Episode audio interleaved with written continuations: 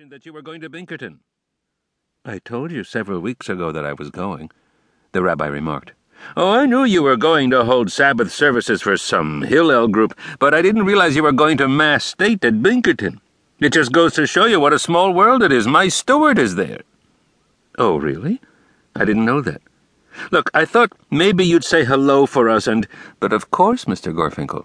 I'm sure he'll come to your service, but just in case he gets tied up, maybe if you took his phone number. Of course. Just a minute, let me get a piece of paper. He jotted down the number. It's a dormitory, so if he's not there, you can leave a message. I understand.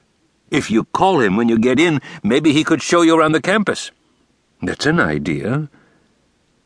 He was aware of a voice in the background, and Gorfinkel said, Just a minute, Rabbi. Then, after an interval of muffled sounds through the covered receiver, of course he may have a class in the afternoon or have some studying to do. The rabbi smiled to himself.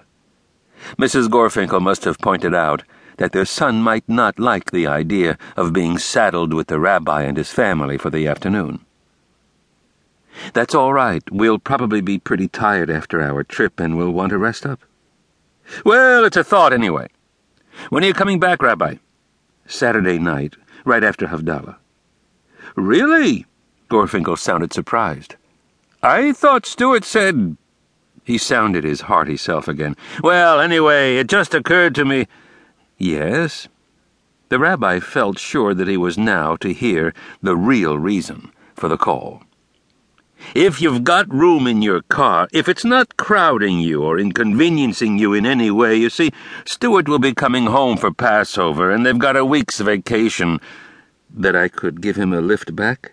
Only if it wouldn't be any trouble to you. I'd be very happy to, Mr. Gorfinkel.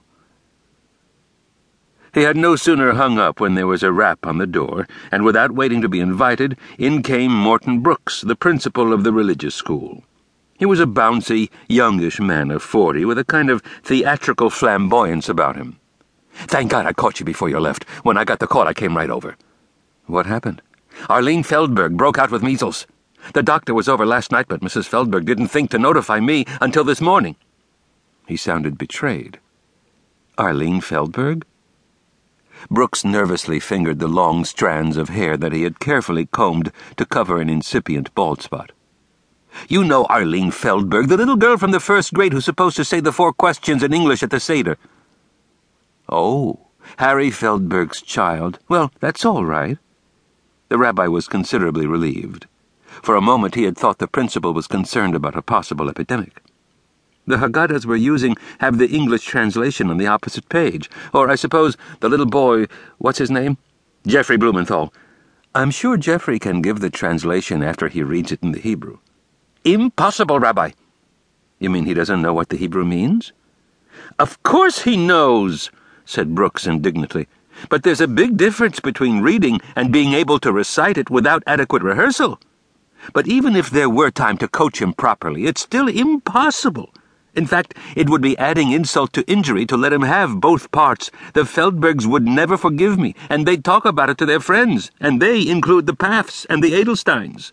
I assure you, Rabbi, we'd never hear the end of it. I see. And Jeffrey is a. Blumenthal, of course. Friends of the Gorfinkels, the Epsteins, and the Brennemans. They're cousins of the Brennemans, in fact. Oh, come on, Morton. Isn't that rather silly?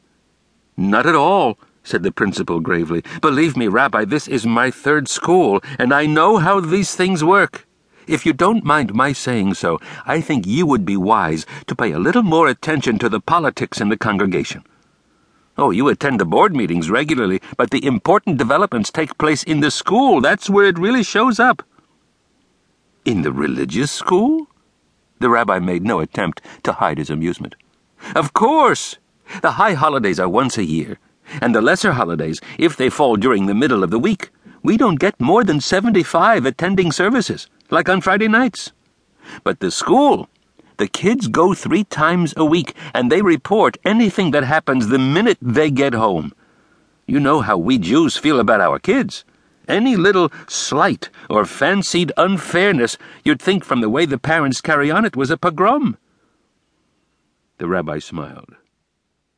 So, what do you want to do?